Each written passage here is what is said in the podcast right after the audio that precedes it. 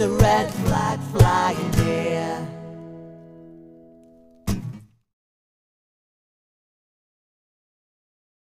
Hello and welcome to Socialist Think Tank. Today we are doing something that you probably wouldn't expect on the day of um, a pretty shocking set of election results in mainland um, UK. But we're going to do something that other channels don't tend to do, which is we're tonight focusing on Northern Ireland. Um, I think a lot of you will probably agree with us that the political education around Northern Ireland in mainland UK is absolutely appalling. So we are going to have a discussion around that tonight. Um, it's not formal education, don't worry. We won't be just like going through a slideshow and boring you to death. We're going to talk about to real people who've lived in Northern Ireland, who care about Northern Ireland, and who understand what is going on. Um, so uh, I'm going to start off with Sean. Can we say hello, Sean, and tell me a little bit about yourself? Yeah, Sean Byers. Um, I live in Belfast and I work for Trademark, which is a trade union based organisation that works in anti sectarianism, political education, and the, the new economy. Yeah, we've uh, we've interviewed um, Stefan Stevie. from. Yeah, he's he's uh, that was one of our yeah that was a really popular one, and we love what Trademark Belfast are doing. So uh, thanks for coming on. Um, and we've also got Stephen Baker. Hello, Stephen. How you doing? How's it yeah, going? I'm all right. Yeah, so tell me a little about a little bit about yourself. Yeah, um, I'm I from the outskirts of Belfast, um, basically. Um, I'm a, a lecturer at a university. I lecture in sort of media and politics and and culture. Read a couple of books. One of them about the, the Northern Ireland peace process and media representations, and another book about um, the British media and uh, their uh, reporting and coverage of Bloody Sunday. So that's largely my background. Um, interestingly enough, that came up in my staff room today, Bloody Sunday, and everyone was just saying, "Oh, what's that? What what is it?" Like literally didn't have a clue what it was. Uh, even like you know, I suppose maybe a couple of people who are into music know it from the U two song, and that's about it. So uh, yeah, that's uh, that's the situation as it is. So I'm so glad you've uh, you've come on to join us as well. And uh, a lot of people will be already familiar with Tina McKay, but Tina, it's always good to have you here, and it's always good to learn something about you. So Tina. Oh God, um, I'm trying to think now what else I could say, but in, I suppose in in relation to the, the subject matter that we've got tonight, um, I'm a I, I, I could say, you know, that I've been excommunicated from Ireland and make it sound like it's all, you know, been some sort of scandal. But I just, I left uh, to come over to, to university and then I've, I've kind of never, you know, just never moved back yet. They, they haven't kicked me out of England yet. They've kicked me up to Scotland for a while and, and then, then I'll, maybe when they get tired of me, I'll go back home. But I, I'm, I'm a visitor now, unfortunately, but it's still home, you know. Well, it's um, it's always good to have you here. It's also I, I found it really funny before when we found out that like you know you went to Sunderland University, so you got the northeast connection as well, which is uh, which is nice. And uh, Sean, you've got a northeast connection as well, haven't you? Yeah, my partner spent their childhood in Redcar. Yeah. Yeah. Or- I, d- I don't want to leave you out either, Stephen. You don't have a northeast connection, do you? No, no, my my my my back my, my grandfather's from Cornwall, you know, other end of Yeah. but you are you are in odds. You are in Yeah. odds where where my wife and people will know from Socialist Think Tank Laura is from. So uh, yeah. So there is a connection there as well. We're all lovely and connected. So what's inspired this is uh, a few of our viewers were talking about like what's going on at the moment in Northern Ireland, and Arlene Foster's resigned from the DUP, and uh, I believe Sean, are you going to kick us off on this one? Yeah, I can do. Please Um, do. Okay, so the in, in the news is Arlene Foster resignation as leader of the DUP, which is the biggest unionist party in, in the north of Ireland. Um, now, Foster's resignation has been a, a long time in the making, I suppose. We've seen plenty of hot takes in the British and the Irish media, you know, putting this down simply down to down to Brexit, and you know, I've I've seen people in Britain in particular in the media using this issue to their to their own ends. Um, but it's been a long time in the making. Um, Foster's been the DUP leader since 2015, and her whole tenure has pretty much been a disaster. Um, she took over from Peter Robinson uh, in 2015, and I suppose she, she was seen as the person who was going to continue with the project of modernizing the DUP, which is sort of which has hardline and fundamentalist religious roots, um, dating back to its foundation by Ian Paisley in the 1960s. So she was seen as, as the person who was going to continue moder- modernizing the party. Um, but as I say, the, her whole tenure has been a disaster. So it's been marked by the DUP's resistance to any sort of progress around social reforms, around marriage equality, um, around abortion liberalisation in line with the rest of, of the UK, um, resistance to an Irish Language Act. Um, the DUP and Sinn Féin um, were party to an agreement in 2007 that brought them into government together. And, uh, and as part of that, there was a commitment to introduce an, an Irish Language Act. Um, so 15 years later, uh, 16 years later, or no, sorry, 14, sorry, bloody miles. Um, it hasn't it hasn't happened. But in the past number of years, um, the DUP, including Foster, have not only resisted an Irish Language Act, but denigrated the Irish language and insulted large sections of the nationalist population. Um, Foster struggled to contain more extreme sort of DUP figures, which have been uh, you've seen using outlandish sort of extreme rhetoric at, at times, and Foster herself was implicated in a financial scandal um, which brought eventually brought down the executive in 2017. Um, and the executive was suspended for three years. So the executive was finally restored um, after three years, but that was after some hard negotiations. Um, so all of these factors are, have, have come into play. Um, but of course, Brexit has been a, major factor, um, and particularly the DUP's mishandling of Brexit. I know Steve might want to say a bit more about this, but the DUP fundamentally mistook what was the outworkings of a Tory, an English Tory civil war, for a more universal sort of British project of which they were a, an equal partner. And um, they mistook the, the fluke, I suppose, of their position as kingmaker um, with the, the Tory government as something much more meaningful and, and permanent, maybe. Um, now, Foster herself, um, and this is the irony of it, like Foster's opponents within the DUP were the people driving a hard Brexit strategy. They were the people who for, forged an alliance with the European Reform Group uh, and with Johnson um, and drove a hard Brexit strategy when Foster herself was probably more amenable to a softer Brexit, but she went along with it.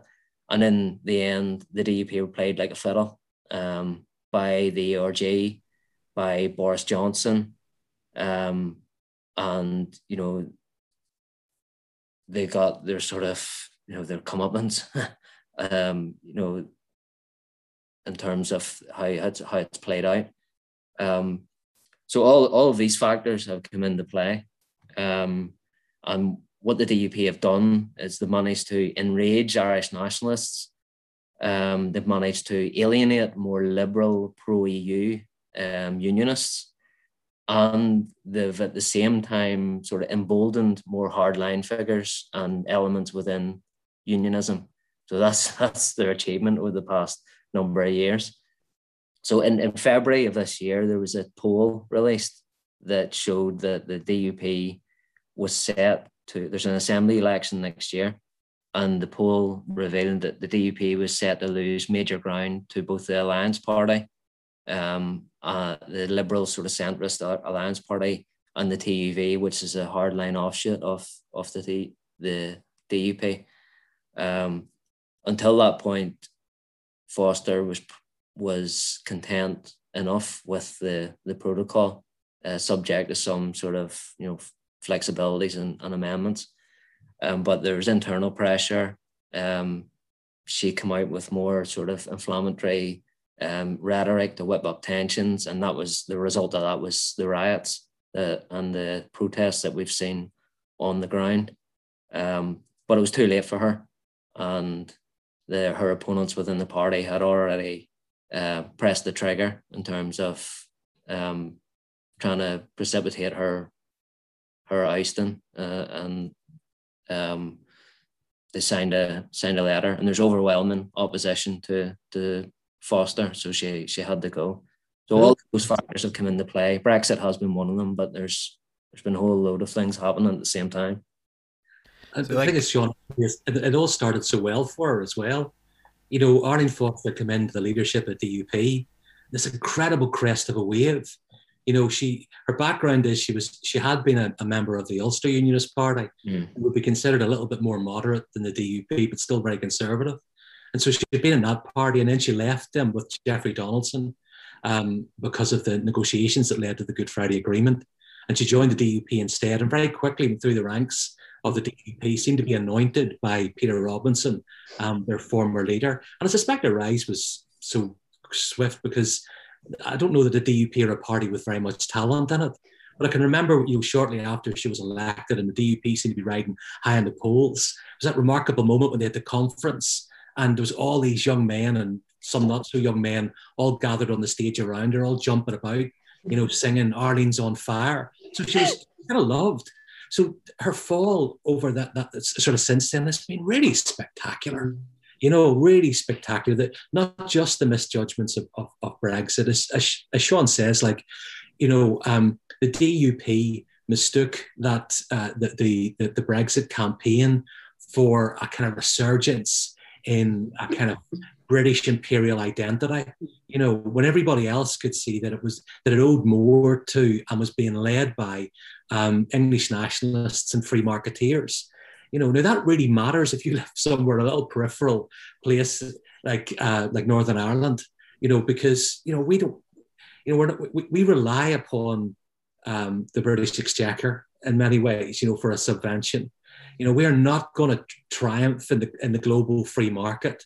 So, so the idea of hitching your star to um, a politics which were so clearly indebted to free the free market as the Brexit thing was was just utter madness. But even before that, there was the sort of things that Sean says that series of scandals um, that they were marred in as well, um, and just incredible ineptitude. And so it has been. It's been a, quite a spectacular kind of fall from grace. But again, as I say, she, she was seen as somebody who was going to be a much more moderate, well, not a much more, just a little bit more moderate, a little bit more pragmatic politically yeah. than some than some of the other figures that you have um, in the in the DUP.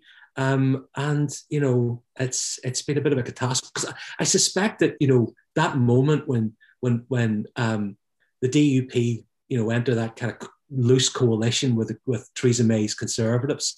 That's probably the first time that an English audience mm-hmm. caught a glimpse of the DUP. Yeah.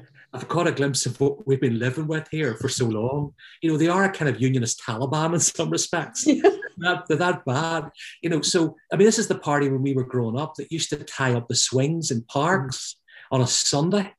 You know, um, the party that put picket lines on pubs when you wanted to go in and have a drink on a Sunday and stuff like this. So, you know, there's a there's a very deep sort of religious fundamentalism about them.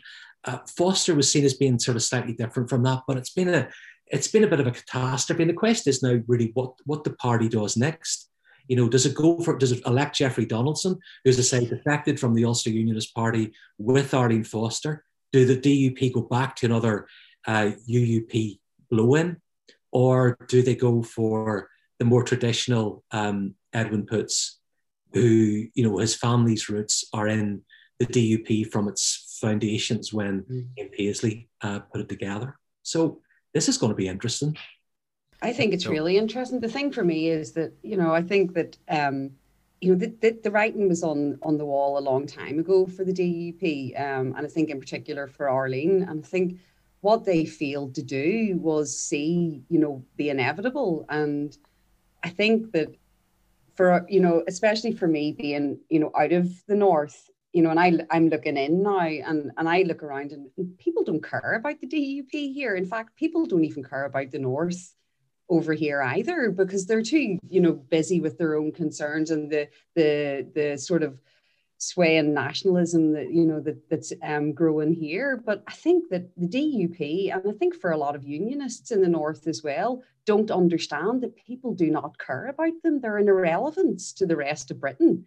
Britain doesn't need the North, doesn't want the North, and they don't even understand what's going on. Hence the fact we're having, you know, a bit of this conversation tonight. But the fact that they couldn't see that, you know, we we have a like, you know, Paul, you know, we say this all the time: never trust a Tory.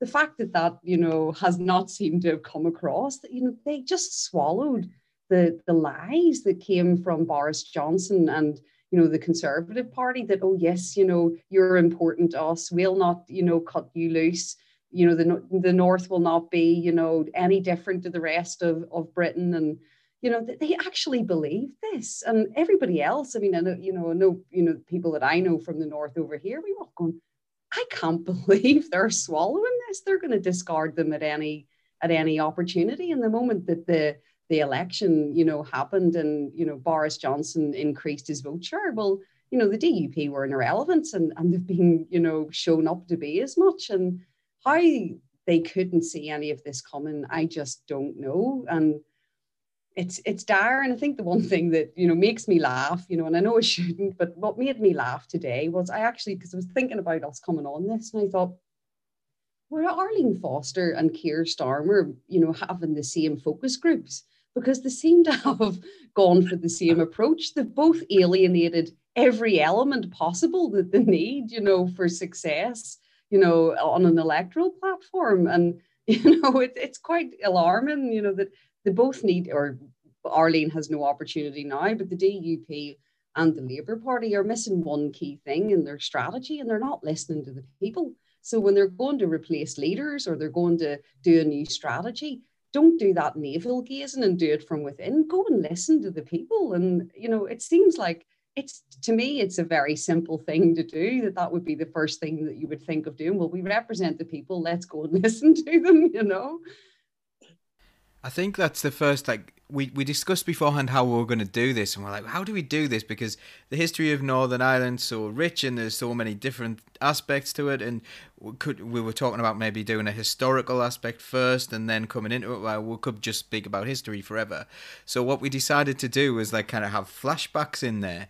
And I think the first flashback, and and Tina, you'll know that like people here just really when the DUP came into that coalition arrangement with Theresa May or the supply and uh, whatever it was, supply and demand or whatever they called it, um, confidence and supply. That was on. Yes.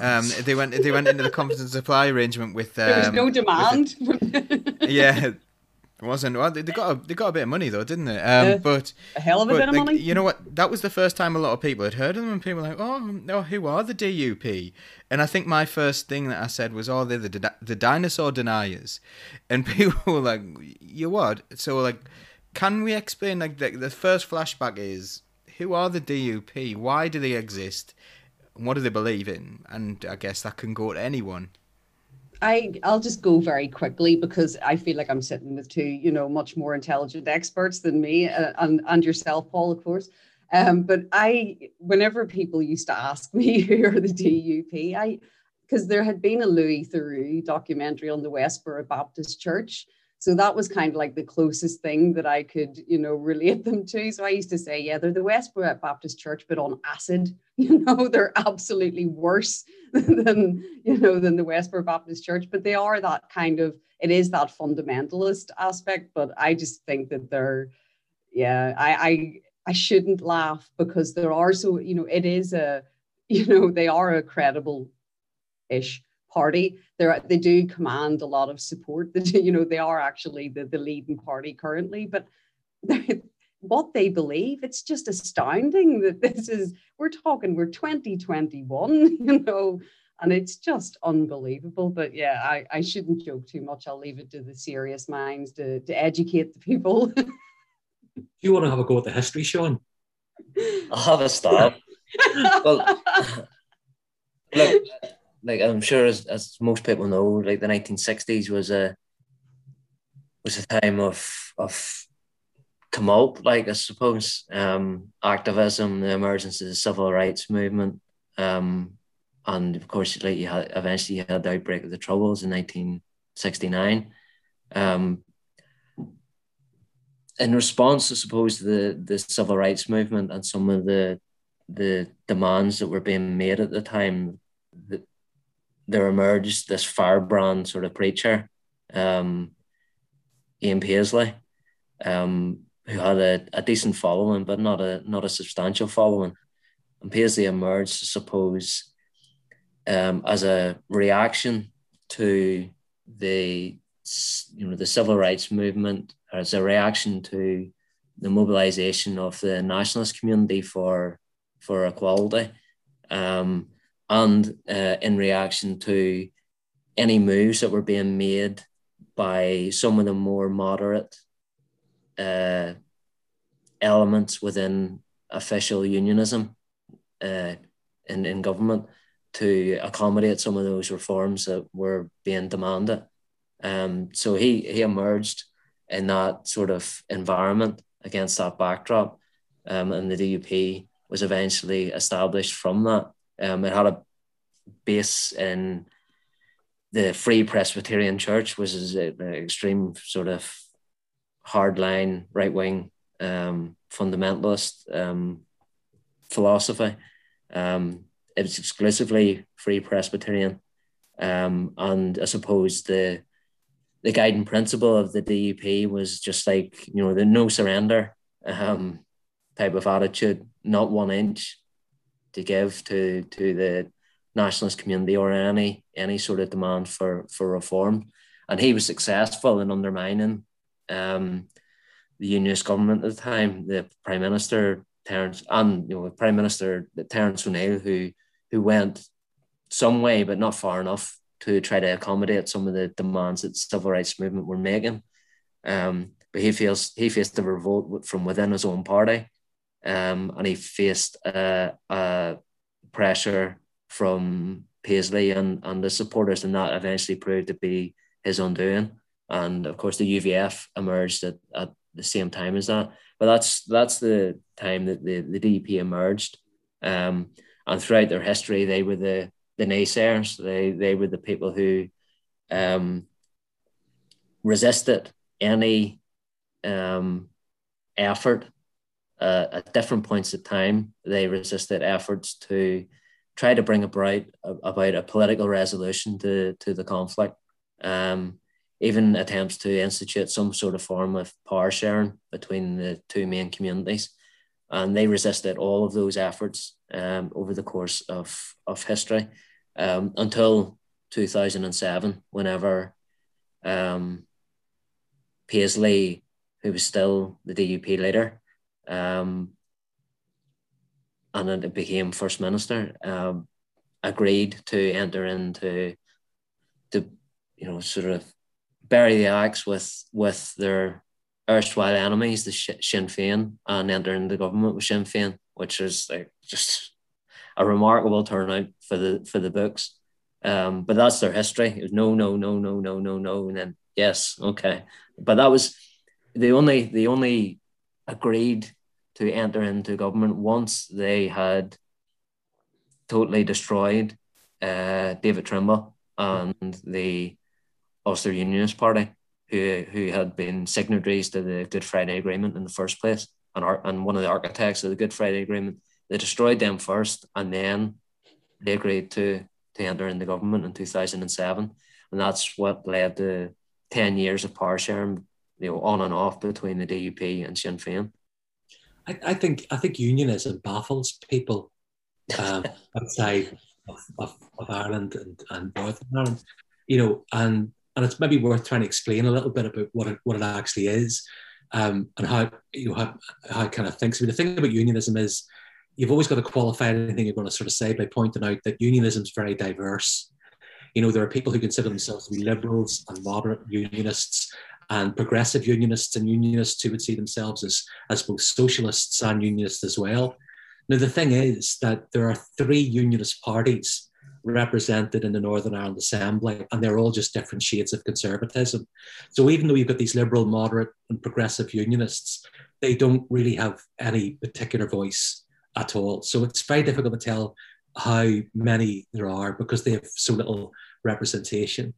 So you know, then you, as I said, you got, you that kind of variety. But I think you know the, the interesting thing is, and I think one of the reasons why people don't understand unionism is, is because you know Irish nationalism and Irish republicanism are easy to get.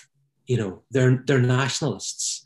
Uh, they want a sovereign nation, and that's comprehensible because the world's full of people who live in nations. You know, and so that that makes sense. What do unionists want? What do they actually want? You know, it's, it's sort of the, the, the baffling language which unionism very, unionism very often uses. So one of the very common slogans you'll hear from unionists is Ulster is British for God and Ulster, Ulster is British, you know. And Ulster clearly isn't British. It's on another island, you know. And even there, there are even nine counties of Ulster which are not included within Northern Ireland. So what does it mean when somebody says Ulster is British? Well, well, loyalists and unionists know exactly what they mean when they say Ulster is British. And in many respects, what they're talking about is a province of their their imagination you know, and that's not to sort of say that it doesn't have potency and it doesn't mean something very much, but it is a, it's a province of their imagination, which in many respects is exclusively uh, Protestant. That's that's what it is, and that's the kind of ideal. It's a kind of ideal that they hold to. So, like you said earlier on there, Tina, we sort of said, you know, why don't unionists understand that uh, that people in England don't want them? Mm-hmm. That does not matter to Ulster unionists, not one bit because what they're loyal to is this ideal, mm-hmm. that ideal. And you know the problem is for the English, you let them down. You sold out that ideal on them. You know, mm-hmm. maybe you're not loyal to it any longer because maybe you're not sufficiently English any, or not sufficiently British any longer. But they've held fast to that ideal. So in a way, you know, that's a kind of that's a very different politics from a nationalist politics mm-hmm. or just politics of the nation. And that's why I think sometimes unionism just looks incomprehensible to people who don't live here. And I think it's also probably sometimes why it, it, it gets it gets easy to mock because it just looks it looks it just looks so out of step with what everybody else is doing. But it has its own internal logic that makes sense to people who are who are unionists and who are are, are, are loyalists also. So like that's incredibly interesting. I'm sure people have learned loads from that. But um, I'm sort of building to a question that Ruth Davidson asked. But um, I thought that it's the better Ruth that Davidson? people had not the Ruth Davidson, definitely not. She's one of our uh, she's one of our members. Um, so she and um, definitely a lot more to the left of that Ruth Davidson. Although like that Ruth Davidson's probably a lot to the left of uh, the DUP and the Conservative Party. But anyway, um, so we build into this question, and you might be able to see it in the in the chat yourselves there. But I think it's probably important now because the other side of the coin is probably um, Sinn Féin in this. Now, I've I've knocked doors for the Labour Party and stuff, and I've heard that not only um, not only Jeremy Corbyn spoke to Sinn Féin, but I've also heard people saying that uh, Jeremy Corbyn was in the IRA and also a pacifist, um, which is kind of the, the, one of the weirdest contradictions I've ever heard. But people genuinely believe this, and this is how remarkable, I think, people's ideas around what's going on in Northern Ireland are. So, can you explain what Sinn Féin is and, and where they stand at, at the moment? So, like the history of Sinn Féin and where they are now? Sean's a history buff. um, yeah, so br- briefly, I suppose um, Sinn Féin historically has been seen as the political wing of the uh, uh, the IRA um, historically, um, and uh, I suppose the the armed the armed struggle of the IRA, the arm the IRA's armed campaign, uh, took precedence um, up until around 1981 um, with the hunger strikes, and the effect of the hunger strikes was to and there's obviously 10, 10 men died uh, during the hunger strikes. People have heard of Bobby Sands and so on. Like the effect of the hunger, and Bobby Sands was elected during that time um, as a as an MP with a massive, massive vote um, in Fermanagh, South Tyrone. Um, and that was of huge sort of significance because, because what that said to the Republican movement was that there was a potential electoral base for their for their project there's a polit- potential political outlet for the project.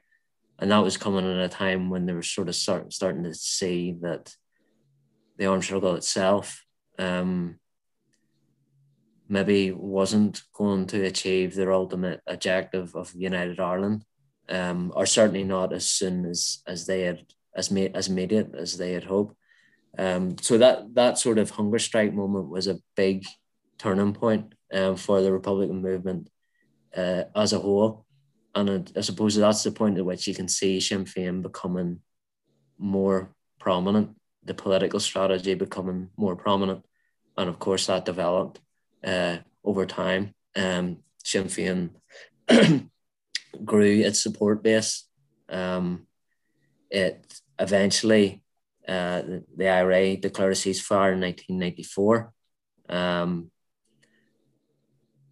short of the, the Republican movement's objectives of British withdrawal, but and you know that it was the compromise that the the Republican movement had to make at the time, faced with a sort of stalemate in terms of the military campaign.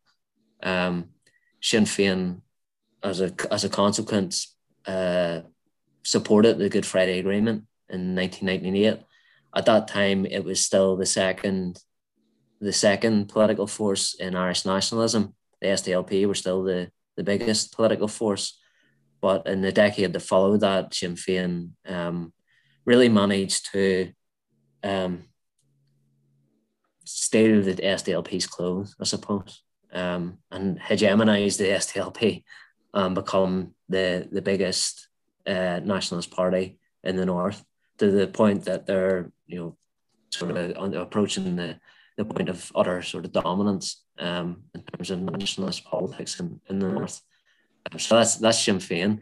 In terms of where they stand, um, it's it's interesting, like um, because Sinn Féin pulled the plug on the executive in 2017, and that was that was due to building pressure from within their own support base um, that they had made a lot, a lot of concessions due, uh, through successive talks processes, um, and still the the DUP um, wasn't keeping to its word, and the Irish Language Act was one of the one of the big issues.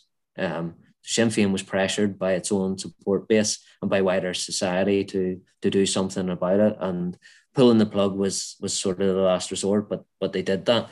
Um, Sinn Féin need Northern Ireland, and it's, it's, it's strange, but Sinn Féin need Northern Ireland to work for their own political strategy. And I expand on that a wee bit later if you, if you want me to, but they need um, Northern Ireland to work for their own political strategy. Um, so they they would ideally like to see things back up and running um, and a sense of stability, political stability. Um, but uh, whether we're going to get that anytime soon, um, you know, is down to what happens to the DUP. Good question there in the sidebar from Maureen about where Sinn Féin, the original political party for Southern Ireland, going back early 1900s. I mean, we, when we when we were talking before we come on, we sort of said, "God, let's not do the history," you know, let's not do the history. But you know, because that sort of question leads you in. That's a really good question, actually, Maureen. And it does, it just, it leads you into a kind of a debate about, well, okay, with the Irish Parliamentary Party, you know, um, back around the time of Home Rule, and they kind of overtaken by Sinn Féin, and then you get the Irish Civil War, and it emerges out of that as Fianna Fáil and Fine Gael, and you know, and it's you know, I think that the, the, one of the reasons perhaps why Irish politics and Northern Irish politics looks kind of incomprehensible from the other side um, of the Sea is, is because it's very difficult to map on the kind of left right politics mm-hmm. of the of the UK on, on the Ireland. It's it's politics here are, are are set up around uh, civil wars and um, different and, and, constitutional arrangements. Um, so it's it's you know it's a really good question, but you know it's it's it's a it's it's another one for Sean, really, isn't it? I think I, think it's fair to say there's been different manifestations of Sinn Féin. The 1905 one, the one of the revolutionary period, a different incarnation since then. But the Sinn Féin, a bit like the Labour Party in a sense. but there's, I suppose there's no real historical thread tying the Sinn Féin 1905 to the Sinn Féin of today. Mm. But the Sinn Féin we see now is that which has existed um, for the duration of, of the Troubles So when when you say that um when you say that there's no link now, so d is Sinn Féin like kind of did they re-emerge or did they like kind of take inspiration from a, from the Sinn Féin of the 1900s? Is that what's going on here? Because I'm not 100 percent sure on this one. There, there is a there is a thing within Irish republicanism about claiming the mantle and um, invoking tradition, you know, the historical continuity, and saying that we are the original um, you know, we, we can draw our lineage back to the original forefathers of, of republicanism and certainly to the forefathers of republic 20, 20th century republicanism. So there is a big thing about tradition and historical lineage, lineage and different um, Republican organizations will lay claim to the mantle of different organizations, different historical figures, Connolly, for example. Um, everyone has lays claim to Connolly, uh, and Sinn Féin's one one example. You know, they will say that they uh, will claim that they, they can trace their roots back to 1905 and Sinn Féin that they are the same party, but in fact they're not. Like, I mean, that Sinn Féin fell away. Um, the Sinn Féin that emerged after that, the revolutionary Sinn Féin, fell away, and as Steve has said, fell away into Fine Gael and Fianna Fáil. Um, and it was only later that Sinn Féin re-emerged um, as a coherent sort of political force. Um, and then you had the the outbreak of the Troubles. You had a Republican split between two different factions of Republicanism. Um, so you had two Sinn Féins emerge. Um, but the Sinn Féin that exists today is that which is historically tied to the the provisional IRA um, that existed throughout the, throughout the Troubles. I mean, so, that's, so Tina, you're laughing there. Like, why is this? it's just, just the, the, ridiculousness of the situation, maybe, or no, just more, you know, because we were talking about, you know, before we came on, how you know, if we started on one thing, you know, it would just kind of grow legs and we'd just go further and further. And I was laughing when that question came on because I could see where this was going to go, and I thought this is just going to go on and on. And also the the the I think I just laugh at the you know and, and the, the traditional you know when we talk about the traditional things it just makes me think of how how wedded we are to things that really you know have no impact really. No no material impact or you know on how we exist um as a class as people you know in our daily lives. And you know I, I've kind of just been thinking about some of the the books that I've, I've read you know throughout this conversation listening to both Stephen and Sean and thinking you know the two particular books that come to mind. And one of them is imagined communities by benedict anderson and the other being banal nationalism which if you haven't read that by uh, michael billig yeah. is one of it's one of the i know stephen you will have because it's on it, i did it through the course i did at uni and it's it's one of the books that stuck with me for because it um it just reminded me so much of the situation you know growing up um flags um just nonsense that we're seeing now, you know, in um, in Britain, you know, the how it masquerades as, as your identity as something to cling to when it really doesn't make a difference to your daily life. And that's, you know, just, uh, you know, I, sometimes I, I, laugh a bit when I get nervous as well, or laugh whenever I see similarities with things. And I just think that that's why to me that the, the sort of this, this program talking about the North and the history of it is so relevant to where we are today. And I mean, I'm sitting, you know, talking to you in Scotland where there's a huge debate, as we know at the moment, where there's just a, a focus constantly on a border poll and will they become independent? And this is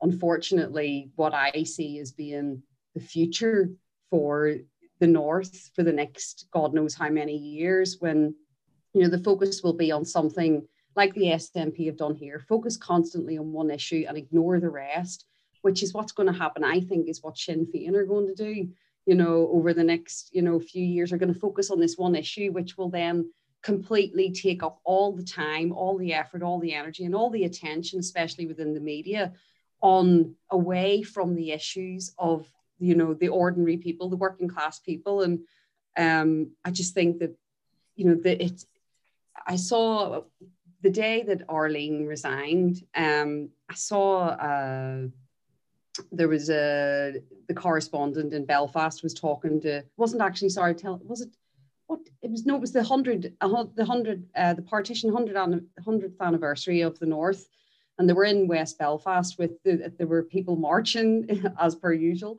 um, in their in their little housing areas and you know, it was quite sad. I was listening to, to one of the the um, residents who was speaking to the reporter saying that, you know, Arlene had to go because you know, she, and it just goes back to Sean's conversation earlier about um, Sinn Féin about because they'd conceded too much, they'd given too much to the other side, and that you know the working class people needed, you know, the DUP to, you know, continue working for them. I was astounded by this because I just thought the DUP aren't working for you.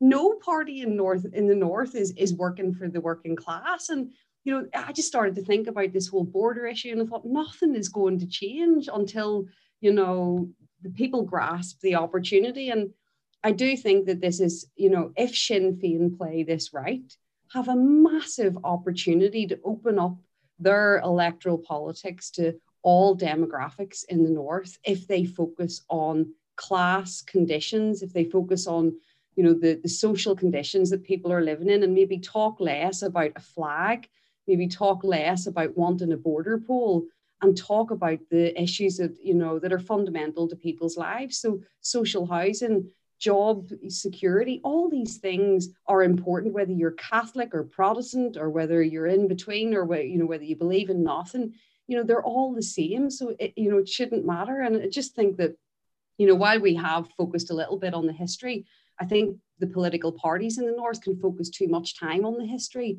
and miss the opportunity that they have to change you know the the landscape of things and, and really change people's lives. And i just think that there's there's a huge opportunity even you know if they do you know succeed in getting the border poll in in what sort of ireland that they're going to create for the ordinary people. But they're going to miss a trick if they remove the ordinary people from those conversations. I think there's a there's a you know um i i, I stood as a as a Labour Labour coalition candidate here back in 1996. And I, and, and I was I was much younger than obviously, and, and part of it was you know you, what what you wanted to do was to go and put an offer to voters and say, mm. look, vote on these bread and butter issues. Here's the things that we you know we care about: national health service, jobs, um, welfare, education, things like that. Um, and it, it never cuts through. It, it it's always it's always trumped by the by the by the constitutional question. Um, and it's one which I, I, I, hold my hands up. I've tried to avoid talking about for many, many years, just because it's just a can of worms you just don't want to open. You know, um, you don't want to have to do that. And I've come to the conclusion, uh, reluctantly, that it just can't be avoided any longer. It can't be avoided, and it can't be avoided for a number of reasons. One of the reasons is that actually constitutional settlements really matter. Mm-hmm. And they matter because that's the framework within which you will try to advance your other aims and objectives, social economic uh, uh, uh, objectives, objectives around women's rights, um, environmental sustainability. Those you will uh, uh, try to advance them through a particular type of constitutional settlement. And the constitutional settlement that exists at the moment within the UK doesn't work. It doesn't work for anybody in Scotland. I don't know if it works for people in England that well, although they seem to be happy enough to vote for, for Boris Johnson. And I don't know whether it's going to work for Wales forever, but it certainly doesn't work here um, in the north of Ireland. Now, the fact that the UK's constitutional settlement is should be redundant is not necessarily an argument for a united Ireland. It might be, but not necessarily, because there's no historical inevitability. But the experience of, of living here is, is that you exist in a constitution where it doesn't matter what we vote for, we get what English voters want, you know? And so those election results, and I'm sure people in Scotland feel the same, those election revo- results that sort of confirm that English voters want to vote for a liar like Boris Johnson, you know, a charlatan like Boris Johnson. If that's what, if that's what where England is at at the moment, we, what do we do? How long do we wait? You know, um, because in, in terms of and just numerically there are more english people within the united kingdom than scots irish and welsh put together um, do, do we just put our politics on hold? And I think those are the kind of questions that are coming to the fore now. And it's and and it's interesting to look at Scottish nationalism because Scottish nationalism is not a politics, or well, the Scottish National Party, sorry, are not a is, is not a party of blood and belonging. You know, um, it's it's it's a it's a it's a civic uh, nationalism that it's that it's advancing. Um, you know, so it's it's it's about the fact that Scotland can't do the things that Scotland, which looks sort of more social democratic in its political complexion than England does. Um, you know, and so what, what do you what do you do? That that, that that constitution has to change or break at some point. And I think something similar to the point you make about Sinn Féin. Sinn Féin's history, uh, because of the violence of the, of, of the Republican movement, probably makes it very difficult for it now to make a kind of more secular offer to Northern Protestants who are perhaps disillusioned with unionist politics. So it might not, Sinn Féin might not be the vehicle that brings Northern Protestants along. Something else might be the thing that does that. Um, but certainly, you know, this is the if, you, if you're going to going to speak to the national question as it exists here now, then it is better done in terms of you know we will produce a more robust and um, representative, richer democracy. And what we're promising also are kind of social and economic um, conditions, which will be much more favourable to the ones you have at the moment two things have to come together yeah. in respect because nobody is going to vote to be poorer. I don't think nobody will do that. You know. Well, they did. Yeah. They, they do tend to do that in England, though. But I think you know, I think you're right. You know, the two things do come together. But I just have a feeling that Sinn Féin are just going to focus on that one issue, that border poll issue. They're not really going to look at the material conditions that people are living in. That's that's my fear. That's you know that's where I, I don't think they will talk about the the other issues the bread and butter issues that really you know matter to people's lives and i think there's it would be a, a huge miss and i think you know i was i was talking to my dad about this the other night um you know and i was saying that the one thing that you know because i i obviously haven't been away and, and been involved you know temporarily should i say within labor party politics um is that one of the things that I thought was and should be at the root of what Labour should be doing, you know, in, in England is the community organising project, which is, you know, really a localised, everything should be at localised level, embedded in communities and helping communities empower themselves, you know, to create the change that they need. And that in turn then leads to electoral success which in some way Sinn Féin used to do, they, they, but they did it did it in a more cynical way, you know, which was more about um, sort of winning those votes quicker. That would help in certain things, but that's you know that's where I think they they could take that that that that element that you know was discarded by you know Sir Keir Starmer.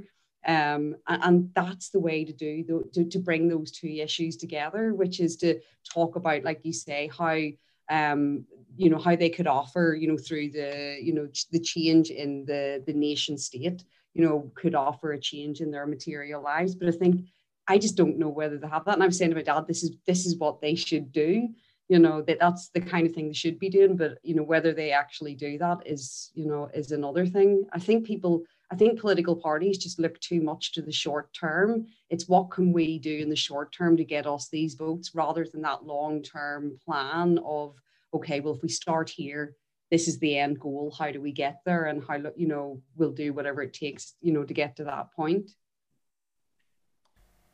Yeah, so, can I just win this one? Oh, yeah. Um, Go for it. Yeah, I, I think just to echo what the two of you said, I think we're, I mean, we talked about the crisis of Ulster unionism, but I mean, what we're looking at as well is the long and continuing crisis of the British state, of the UK you know, we've we've seen a long sort of process where economic and political power has been concentrated uh, in the core, which is England and specifically London, um, and that's been the expense of the periphery. It's been the expense of Northern Ireland. It's been of Scotland, Wales, and even parts of the north of England.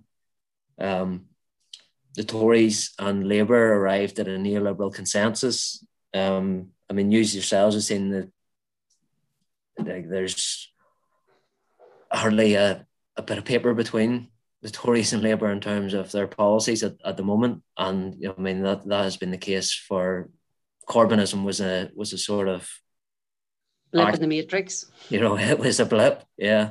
you know, the, the, over the past 20, 30 years, Labour and, and the Tories have been on the same page in terms of that there's only one economic model.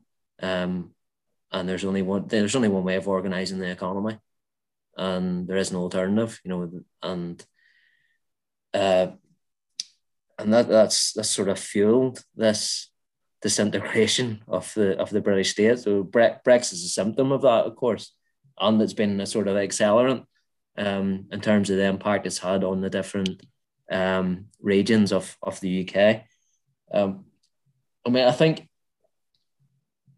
Corbyn, if you look at the lay of the land now, like Corbyn, a Corbyn government probably would have granted the, the UK a, a stay of execution for a while. Um, but that didn't happen. That moment's gone. Um, Mhm. like it's really depressing to look into the future. Like, and I mean, I, I mean, I think we're looking at we could be looking at a decade of another decade of Tory rule. You know, the, the way the elections are going, the absolute state of the Labour Party, there is no Mhm. alternative um, in existence. Um, and not only uh, are the Tories going to make things worse materially for for the regions, but they've shown that they're only too happy to use the different regions of the UK as a pawn for their own games. Um, I mean, Johnson's still at it. If you look at it now, you know they have plans now to prohibit any attempt to prosecute British soldiers for their actions in the north of Ireland, which is going to be a fucking catastrophe here. Like if that goes through. Yeah. Um, and you know it, it does just it does just shore up the idea that the Tories do not give a shit about this place other than just to use them use the North as as a pawn for their for Westminster politics. Um, but that, that comes down to that comes back to the sort of constitutional and political framework that that we're with um, that we have. Uh, I mean, like, even if we were to elect here in the north, if we were to elect ninety out of ninety MLAs as socialists, the reality still is that the north, the northern institutions are glorified county council. All of the major decisions affecting the north are made uh, by English politicians um, who are drawn from a very narrow class of people and who have no real concern for, for this place. So even if we're like a, a whole cohort of socialists, um, you know, we'd be very limited by the political framework and the constitutional framework that we have. Sinn Féin, like I mean, I I am very I've been very critical of Sinn Féin in the past, but if you look at Sinn Féin in the south, um, you know, they they've gained substantial support, considerable support, and it's not because of their past as such, and it's not because of their position in the constitutional question, although that is that's that's a factor. But it's because the, the south of Ireland is in the midst of a health and housing crisis, Mhm. and it's an economic fucking basket case. And Sinn Féin have the most progressive and convincing policies on those issues, and they've appealed to a whole generation of younger people. And in fairness to Sinn Féin, they during the first stint in government with the DUP, 10 years, that was forged on a neo- neoliberal consensus of low taxes, FDI, low wages, you know, uh, hollowing out the public sector, all of that stuff. Like they had a they had a consensus on the economy. Um, but I think, in fairness, Sinn Féin had learned their lesson from that experience. Um, and if you just look at an example, the new new decade new approach agreement um, that was signed by the DUP and Sinn Féin uh, in 2020, and that that provided the basis for the restoration of the institutions here. That's a lot of really good stuff in there, like about a Green New Deal and like climate transformation and workers' rights and like a whole raft of stuff. And it's like it didn't come from the fucking DUP, I can tell you that. you know, it, it came from Sinn Féin um, because of the pressure they've come under, um, because they've they they I think they recognise that they fucked up in the first ten years they were they were in government, and they recognise, and this is what comes back to I was saying earlier on, they need Northern Ireland to work because their political project rests on them being in government north and south and showing that they can deliver for the majority of people. Um, so they've adopted policies and presented a program on on that basis. But the blockage in this is the political and constitutional framework. They come up with a massive wish list in the form of this new agreement of all sorts of wonderful things they were going to do with the economy and to improve people's lives without any sort of financial commitment or support from the British government. So all they were left with was a document that wasn't worth mm. the paper it was written on. And there's no fucking way that the Tory government, and certainly not this crop of Tories, are going to provide the investment and support that is needed to deliver on any of those promises to improve working class people's lives. So like I have to agree with Steve that it can't be avoided anymore. I mean, yeah. I think there are things that can be done to improve life here. Um, I mean, full implementation of the Good Friday Agreement would be a start. There's lots of good stuff in there about human right, a human rights bill, and um, a civic forum, and and different things like that.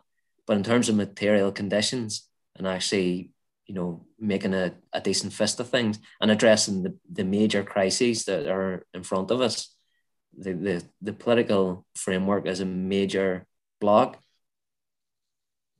It's, it's can I, I mean, can I ask um oh um sorry sorry Stephen. Um no I, I was just gonna ask a really really quick one and then please please do go on Stephen. It's like how does it feel when you have successive conservatives who are wheeled out as Northern Ireland minister and they're like, oh, well, I haven't read the Good Friday Agreement. And you just think, well, you know, I know the Good Friday Agreement isn't the be all and end all of Irish politics, but you should at least, like, if that's your brief, you should at least read 36 pages you know that that should be a, a bare minimum. How does it feel for people? Are people bothered about that? Do the people think, "Jeez, they, they don't they don't care at all. They couldn't care less about us," or do they just crack on and, and ignore it? Because like you've had Dominic Raab said that, and you know all these obscure people that I can't remember the names of who they put as Northern Irish minister because it's like, oh well, you just be Northern Irish minister, you know. It's like kind of, you know, it's like being the, you know, in charge of the tea or something, isn't it? For them, they're not they're not bothered. But like, how does it feel?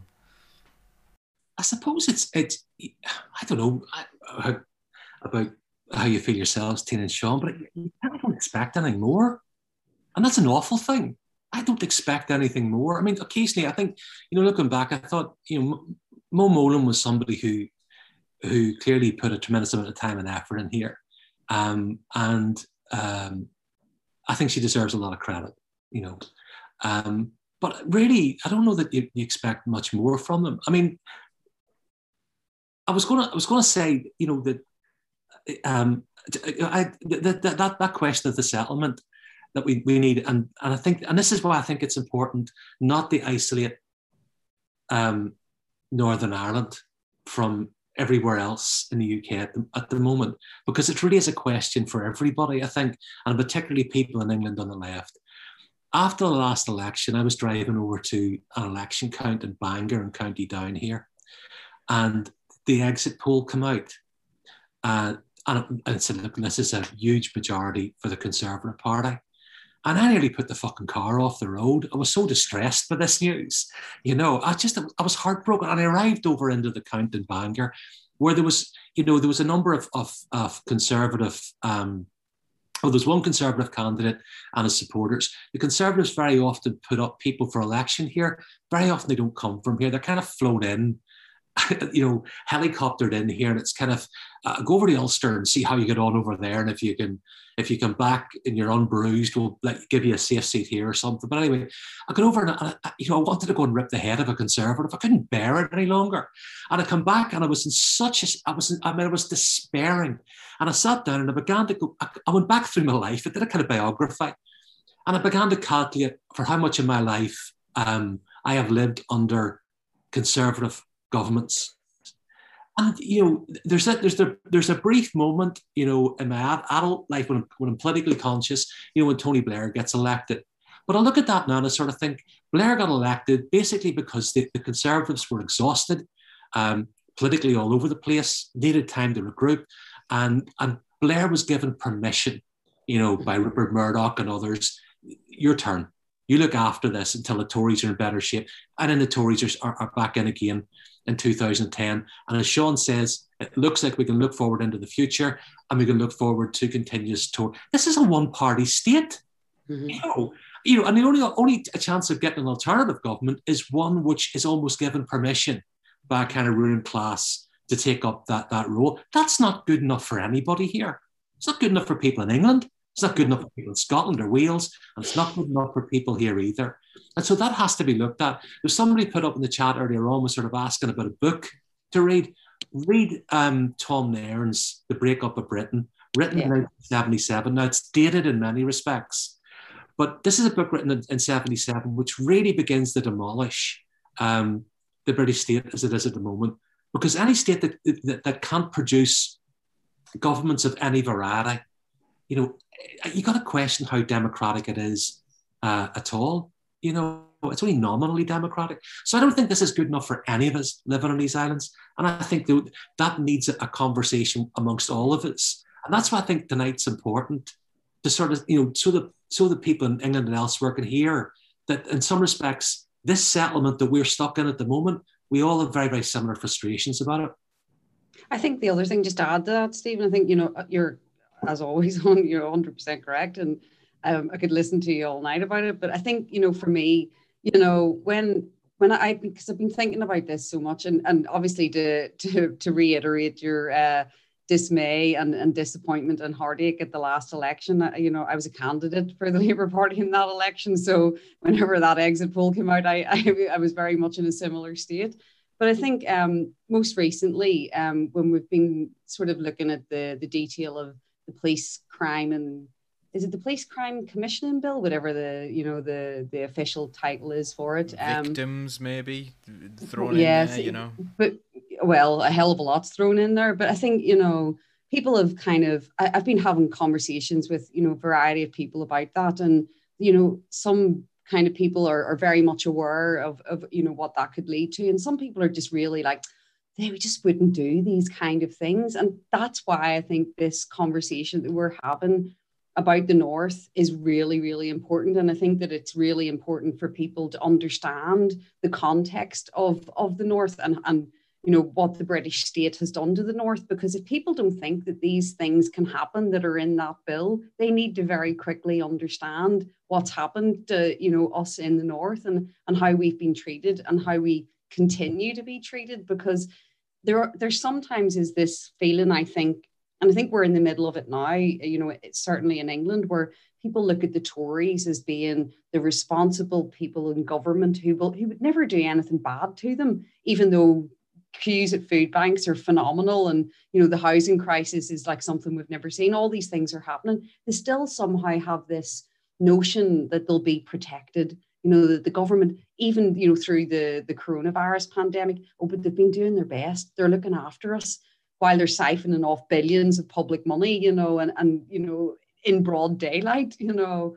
And i think for me that's why another reason why the you know I think the the, the rest of, of Britain or the, you know the rest of the UK really need to get to grips with what's happened and and how and, and I suppose that comes back to my sort of um, always my dismay, you know, how you know the, the, unionists within the north are still so you know and i know you know what you said stephen why they're attached they're attached to the imaginary ideal but in the reality of it how they could still feel so attached to something that is just something inherently so bad for them as well. And i think you know that there is there's a lot of learning and i know there, there's so many areas that we haven't covered and, and could cover but you know i do think that it, it is a subject that maybe people that aren't aware really should should get aware of very quickly because not not only should you never trust a Tory, but the establishment itself is only ever going to work for the establishment. It's never going to work for us ordinary folk.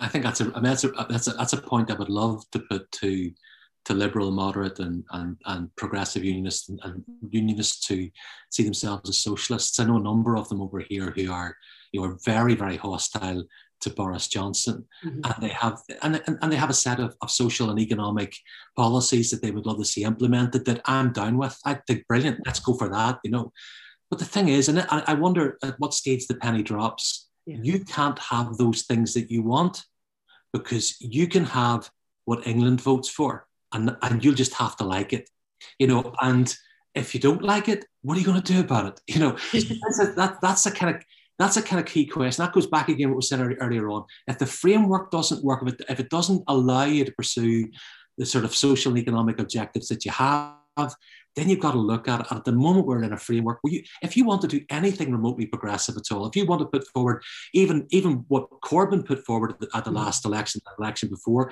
which was a should have been a fairly uncon- uncontroversial social democratic program, monstered for it. If you can't if you can't even put that before people without being treated like you're some kind of pariah, there is something wrong. An alarm bell should be ringing. So for those people who sort of say, just we'll just we'll just keep going, we'll just keep going. And I know that, that, that there's that sort of question. I think somebody put it up in the chat there about, you know, but you know, do you split? Do you do you form another party? Do you do some, something else? I, I I don't know what the answer to, to that is in England, but I don't know to what extent you can I mean, I, I, I, when I was 16 years old, I wrote to the British Labour Party and asked if I could join, you know, um, and they wrote back to me and they sort of, they said, no, uh, we don't recruit in, in the north of Ireland, uh, but you can join our sister party, the Social Democratic and Labour Party, the SDLP, They're a fairly conservative party, actually. Um, you can make a donation if you like, and here's a poster of Neil Kinnock. You know, that's how long ago it was. Um, so I put the poster Neil Kinnock up on my wall. So I've al- I've always been part of it. I would always been very very reluctant to ever um, split that in a sense. But I think it might be getting to the sort of stage you've got to sort of sit down and sort of say, is this the vehicle that'll get us Yeah. to there? And if it if it isn't, then you know you know that again, and that might be something that, that English comrades need to start start thinking about. I think it's actually quite interesting because, you know, very neatly you've kind of segued into something that is, you know, about the Labour Party. But I think it, it's actually the, the the issue that the Labour Party is facing is exactly the issue that the whole of the UK is facing and the North within it. That you know, it's the structure, it's the system of it, and if you have a system that isn't going to allow you to get the things that you need, you eh, you you know you need to find a way of either changing that system or you need to rebuild another one. Which comes to your point of is the Labour Party, you know, is it the the vehicle that you know that working class people can get to achieve, you know, the the socialist policies and and the the equality and all the things that you know that we as as working class people and on the left in particular are looking to achieve. And so I I've I've I think I've come full circle in my feeling on the Labour Party, and I I just don't think it's the vehicle. I think the it, it's shown through what happened with Jeremy Corbyn that you know what they will do if somebody goes off track um and, and I, I do I, I I think you know that maybe that's that's a conversation for another evening but I do think it's quite interesting that it mirrors the actual situation of the the UK as a whole and and it's in the system that it works in Just to the question there, Sean, do you think the South can afford us? Yeah, well, There's, there's the million dollar question, literally. there's there's a lot of talk about. It's a boring. It's a boring question to answer. It's not a question. It's an interesting question, but it's a boring one to answer. It has a boring answer. Um, there's a lot of talk about the the subvention. Like the North doesn't look like a, a viable economic entity, like the other peripheral parts of the UK. You know, it receives a fiscal transfer. Like you know, it's it's standard practice across the UK. But as to whether the South can absorb us, like the, the South is the South of Ireland is an extremely wealthy country. Like, um, it's an extremely wealthy country. Um, it could easily absorb um the North's true fiscal deficit, which people have worked out to be actually around two two billion, something like that. So it's not the ten billion that that is often quoted, um, because that takes into account um, you know, British debt repayment and all sorts of stuff like. But so the, the two billion could easily be absorbed, um, and the, you know, they I think it, it'd be quite straightforward to make the case, economic case for for United Ireland. You know, um, like the, the North has been in long term structural economic decline um, as has the rest of the UK. Like, um, the as I said, the south could easily absorb the the north. There's a need for a new economic model on the island um, to address the, the major crises are facing, including the, the, the climate crisis. Um, there's the border regions that have suffered from decades of peripherality, neglect, underinvestment due to partition, due to the very existence of the border, which needs to be addressed. And in a United Ireland, they would be front and centre of any economic uh, programme. So the economic case would be fairly straightforward to make, and that'll, that'll be part of the job. Like, um, it'd be part of Sinn Féin's job, but uh, and you know, to, to address something you said, Steve. Right, I think Sinn Féin will have to be part of the solution. They're the biggest working class party on on the island, um, and I don't think we have time to build another one. But it's going to have to be a much broader coalition of uh, civil society, community interests, trade unions, and and so on, in which Sinn Féin are, are a are a partner.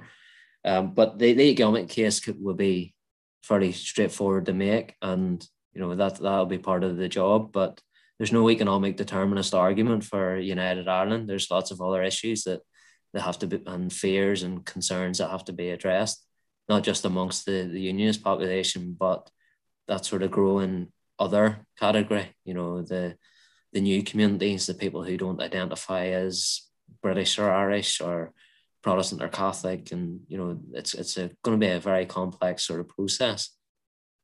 So that brings us into something I'm really, really interested in talking about, which is uh, we are on Socialist Think Tank. And in terms of left and right politics, there, you've kind of said that Sinn Féin are probably, I guess, the most left. So where do we stand on Northern, on Northern Ireland um, with regards to like left and right politics, with socialist politics and stuff? Because Tina mentioned earlier on, and um, and actually all of you have mentioned on about the, the neoliberal basis of of everything in Northern Ireland as well, and also the the South isn't particularly socialist either, is there? So, like with regards to you know socialist coalition, I personally I believe that we need to stick together as as socialists, like uh, across borders and and all sorts of different things, and like you know all our struggles are, you know, like they, they're interlinked, but you know, there's a hugely complex situation there. So in terms of left and right, what we're talking about here, and, and is there any t- alternative to the, I suppose, the traditional sectarian politics of Sinn Féin, DUP? I know like Sinn Féin are trying to move away from the idea of, of that and moving towards the left, perhaps. Am I getting that right? I'm going to stop talking now and I'm going to leave it to the experts because I think I'm I'm going off on some sort of weird tangent where I don't understand myself. So take it away, experts. That's too many beers on a Friday night, Paul. no such thing. I don't know. Who's going to take that? I think God, it. I, I well, I think that it's not. It's quite difficult. I don't think it really goes as a left and right like it does you know, in England where you have, you know, the left largely being Labour and, you know, etc. But I think there are splits between each, you know, kind of the the the, the orange versus the green, you know, um, in in sort of religious politics, they have their own determinants within that, which could be seen as left and right. There isn't a particular left and right party, but there is one in the middle that's very like the Lib Dems, and that's the Alliance Party, who but they're you know more of a well suppose like the liberal democrats in england more of a middle class kind of um middle of the you know middle class party. But I, I you know i would say that there isn't really a clear left and right you know in the political sphere. It's more as to say the breakdown within each one. So you've got you know people people before profit which is very small but it is a a, a socialist you know element on the on the um, the Catholic side of politics. Is there really a left wing of the uh, in the Unionists? Uh, I'd be hard pushed to say.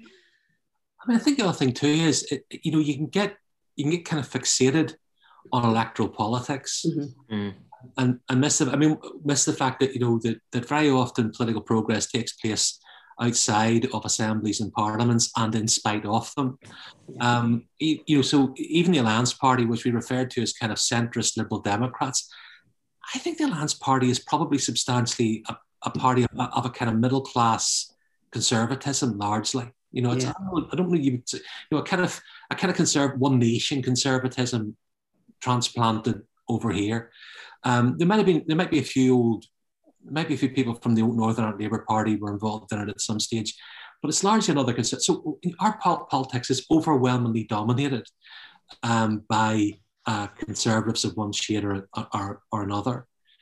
But then you get sort of things like the women's rights movement here, you know, pushing for abortion rights for, for, for women, um, you know, LGBT community pushing for things there.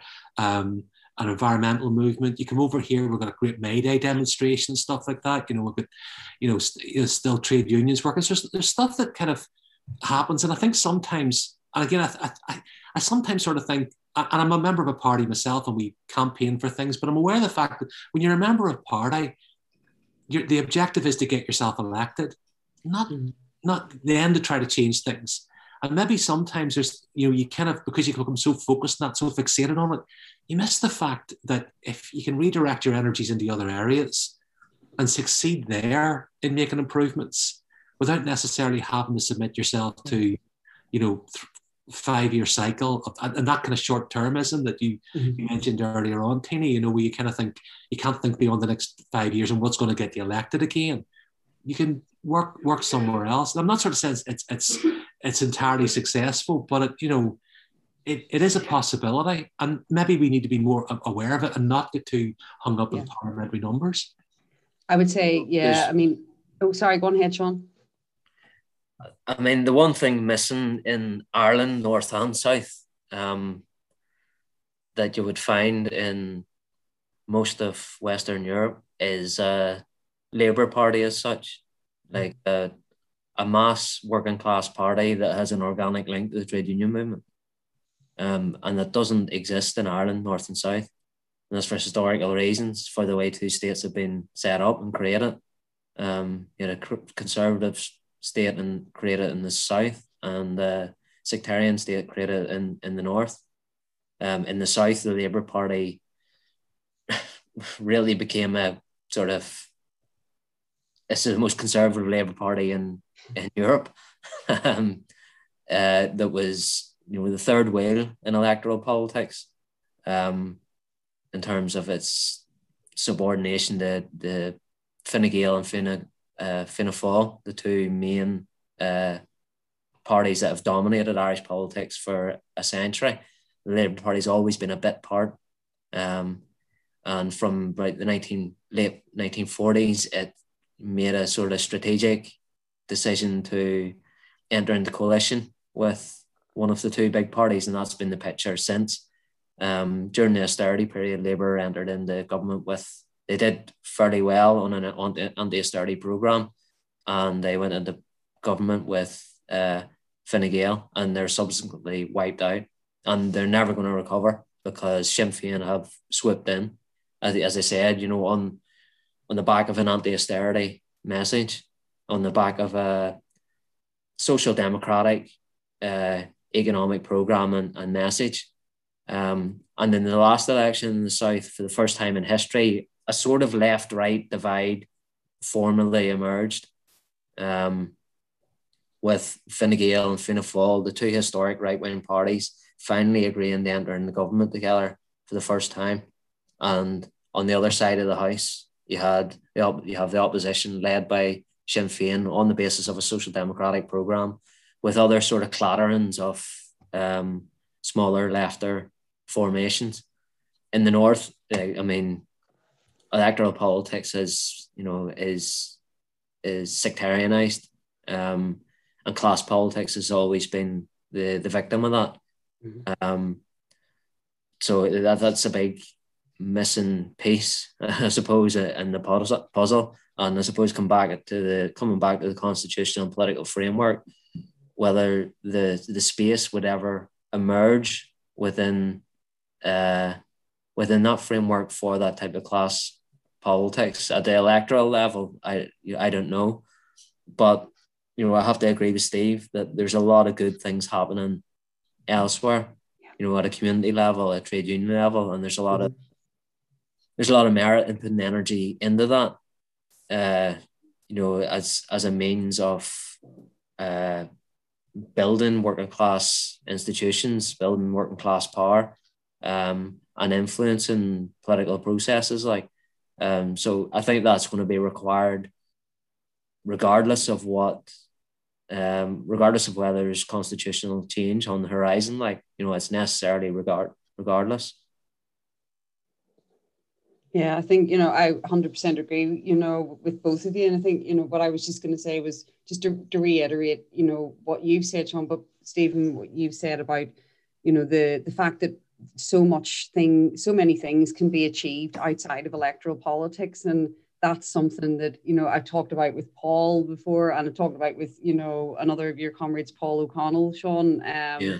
talk about it quite a lot. Um, that you know the experience you know and i of can only relate it to, to my personal experience which was you know obviously you know being selected as a candidate during the corbyn years um, and seeing how the system within the labour party tried to you know shut down any sort of real change that really could be made even uh, you know as you you know um, correctly noted stephen that the program wasn't even that radical you know that, that we were offering you know and as someone who was naturally an activist um, and, and not a professional politician, um, I I think I got caught up. I think it was you know when I joined the party after the the election when the Tories came in in 2015 and thought, God, this is the way. Maybe this is the way to do it. And then you get caught up in the whole Corbyn moment and thought, right, we really can get change this way. And then you know to come out the other side of that in 2019 and and to have the realization that no, that's not that's that you know we can't just magic the change from that top down scenario of the electoral politics that you know it is going to have to come from you know the outside. Yes it does have influence but unless we build it up from the outside and and create those links within communities to you know on the issues to activists in other areas and and link things through from as you build locally you end up building nationally and and then you can influence the people that hold those positions that make the decisions that then can affect the change for everybody. And I think that's why, you know, I'm sort of more focusing on on what maybe, you know, the political parties in the North can do at that community level and what they maybe try to inspire, you know, younger activists to to to to focus their attention on and to become part of the change that does lead to the the material changes in the north but also the issue of you know the constitutional because it, it won't come from you know it, it, it can come from people like you know within the good friday agreement sitting behind closed doors and coming up with solutions. But i think the real you know the lasting change the, the way forward for me for the north is for people to be aware and part of those demands to get that change. I think there's a you know there's a you know that and, and that's that's again i think one of the one of the, the reasons not to fixate on the electoral electoral stuff because in some respects when it comes to the elections you can have the great, best policies in the world but if you're throwing them on to i hate to get biblical about this but if you're throwing them onto stony ground yeah. they're never going to take root they're never going to seed and they're never going to grow mm-hmm. and that's and i think that's one of the reasons why and i think trademark are you know kind of pioneers in this in many ways um, you know that's why education matters you know because if you don't if you don't begin to, to, begin to broaden people's horizons around where the horizon of the possible actually is you know they're never going to believe you when you even come and sort of say you know here's something we could do it's very menial but we could do this no i can't see that being possible. I see. I read in the papers. The papers just aren't. Nah, see. And your man who knows what he's talking about on uh, on the Marr show, he said that's not not going to happen. You know, if anybody watches the Marr show, and so there's two. Uh, there's a there's a there's a job of work to be done with regards to education to begin to develop that kind of more fertile ground. But that education is also, I think, very very closely related to questions of culture as well. You know, culture is that that space in our lives where we make things meaningful for ourselves, and and if we, you know, culture and education are very very closely linked. And so beginning to develop a kind of a consciousness amongst people that the horizons of the possible, you know, are you know, greater than than they perhaps perhaps, perhaps anticipated. Mhm. You know, this goes back again to sort of things like the, the importance of Benedict Anderson, who you mentioned earlier on. You know, who sort of talks about the idea of the imagined community, and he talks about it in terms of, of the nation. But socialism has to be imagined as well. You know, it's got it's got to have an imagination. It's got to be able to sort of say, this is the thing that we're stri- striving to achieve, and that's educational work, and that's cultural work, and that's that's about learning through activism and being involved in those kind of strong. And I've got and I speak from the expe- expe- better experience of having been somebody who thought at one stage that these things here over here will work. This electoral pa- path will work. You know, we'll do this, that, and, you know, and this will sort of work. And at the ripe old age of you know being you know, middle aged now, I'm suddenly going, actually, that's all shite. That doesn't really work at all. We should have been doing this. yeah. You enter in your anarchist phase, Dave. you know, late life. Um, but I- you know, that, that sort of thing, people sort of say they get more right wing as they get older. I think we just drift into the left. And actually, I sort of think there's much more serious work needs to be done outside of, of political parties, which in many respects is preparing the ground for those sort of political successes. But that ground hasn't been prepared yet. Yeah. You know, Yeah. and we're a long way from it. And you can see it in terms of education. You can see it in higher education, which has retreated from the idea thinking critically. You can see it also in terms of the media, or even the BBC, which had an elitist version of public service broadcasting, has retreated even from that into kind of free market and commercial thinking.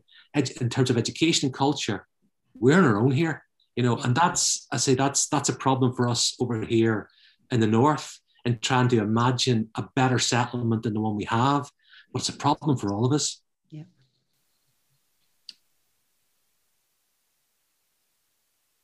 Oh, Paul can't hear you. All muted.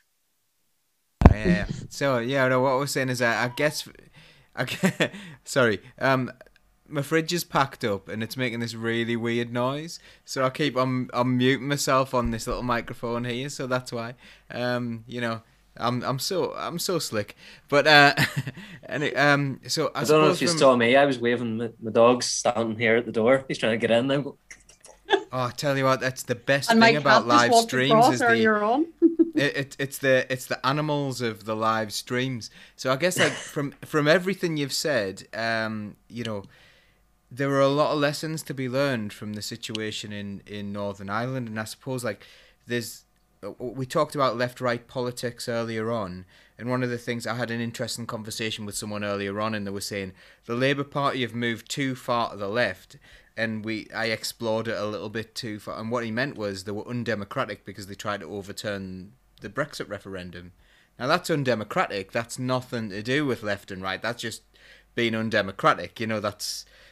But they have now, like the Conservatives have owned that. They've changed the rhetoric, and I suppose like this, there's a blurring of lines between what people think left wing is and right wing is, and I suppose that you've lived that for quite a long time. This like where it's not really to do with left and right. So, I guess I think the final question because uh, we did say we'd kind of give it a cut off at some point because otherwise we could be here for like I don't know 44 weeks a 44 week live stream of the history of Northern Ireland and all the Yeah. problems you've faced and stuff. So I guess like we like to end up on a on a upbeat note, I suppose.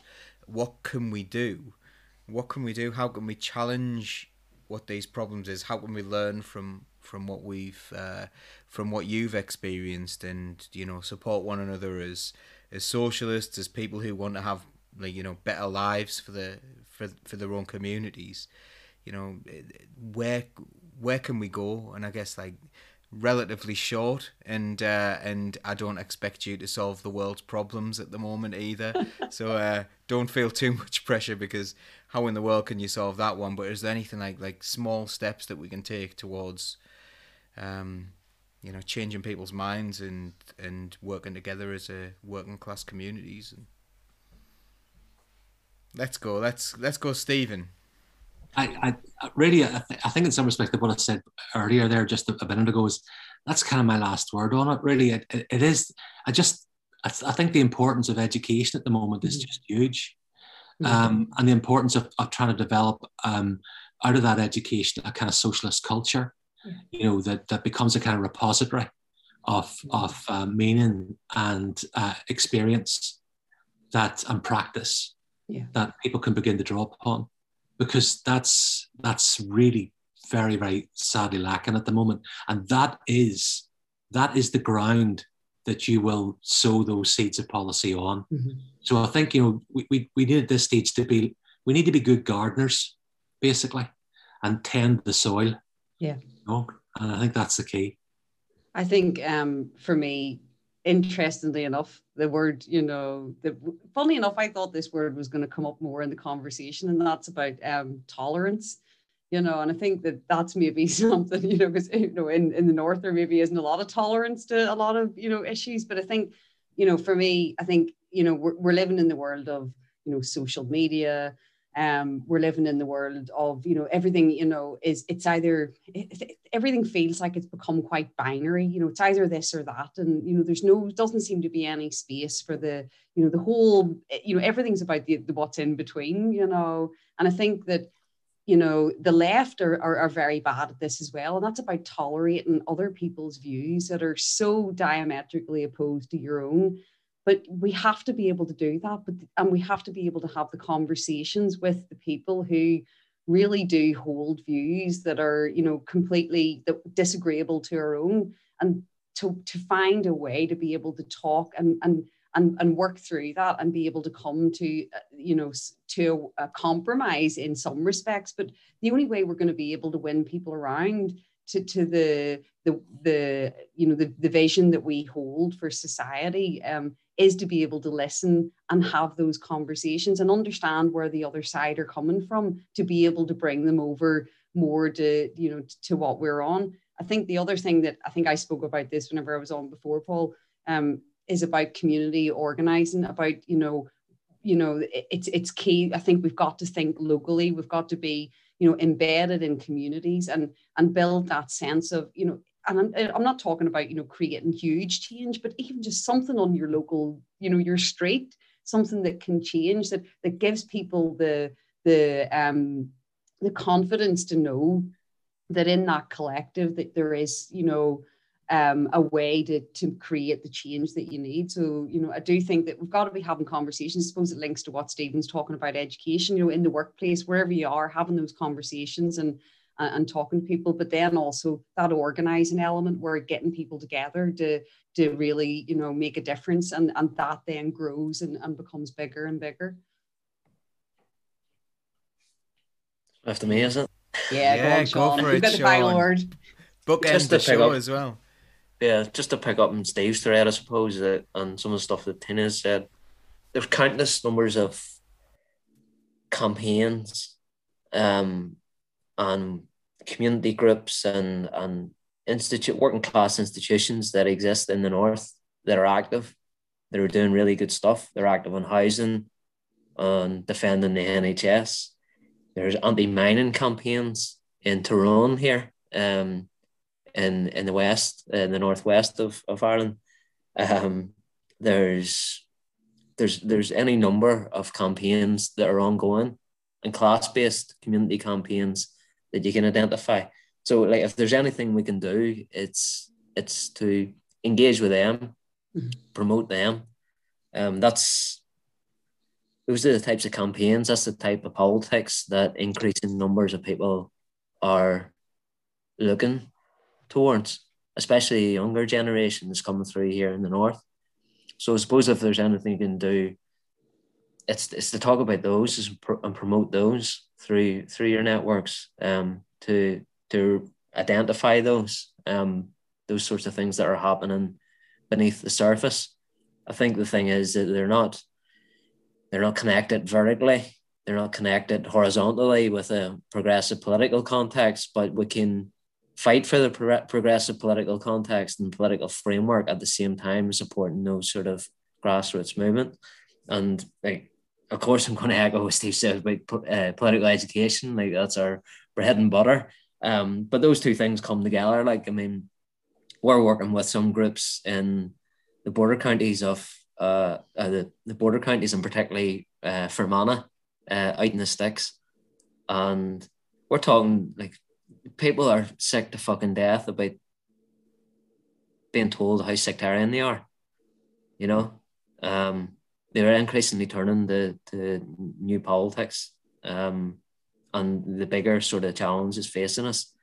Um, and we're doing things like community wealth building and modern monetary theory and Marxist theory and all sorts of stuff. Like Steve's been down speaking to some of these groups as well. Like, and and, and it's brilliant. And as Steve says, that gives him the confidence and that gives him that promotes a sort of class-based socialist consciousness amongst people who are already active in, in struggle. So there's anything we can do is to is to engage with that and promote that and you know that kind of thing. There's loads Um, of hope, you see. This is this is you know why we end on this question. There is loads of hope. There there is opportunity, you know, and, and I do feel hopeful. And I think you know it, it's been a really dismal day. I think you know when we look at the elections, and uh, you know, I was having a conversation about that um yesterday, and just saying that you know, out of every sort of catastrophe like this, a real failure, there is the huge opportunity to to re to for like rebirth and and create something new but stronger better you know? And the way to do that is exactly what sean's saying is linking up those things. The, you know it's all the things i think that we've mentioned and if you link all those together you know but you know the you know you do have the solution. It's just you know it's just getting people together to do that because if we could do it we would all be doing it now and it would all be amazing. But i do think that we are seeing if we grasp the opportunity that we have you know it's it's ours for the taking really Absolutely brilliant. Well, thank you to to all of you, and thank you so much for doing this. We will do a little debrief after um after we go offline um in a in a couple of minutes. What I do want to say is, if anyone wants to get involved in Socialist Think Tank, it is absolutely free for any member to join. You can choose to contribute if you like, to mean to like you know just stop us from from having to pay like all extortionate fees and, and what have we, but uh, we're not bothered. You get the exact same membership whether or not you pay for it.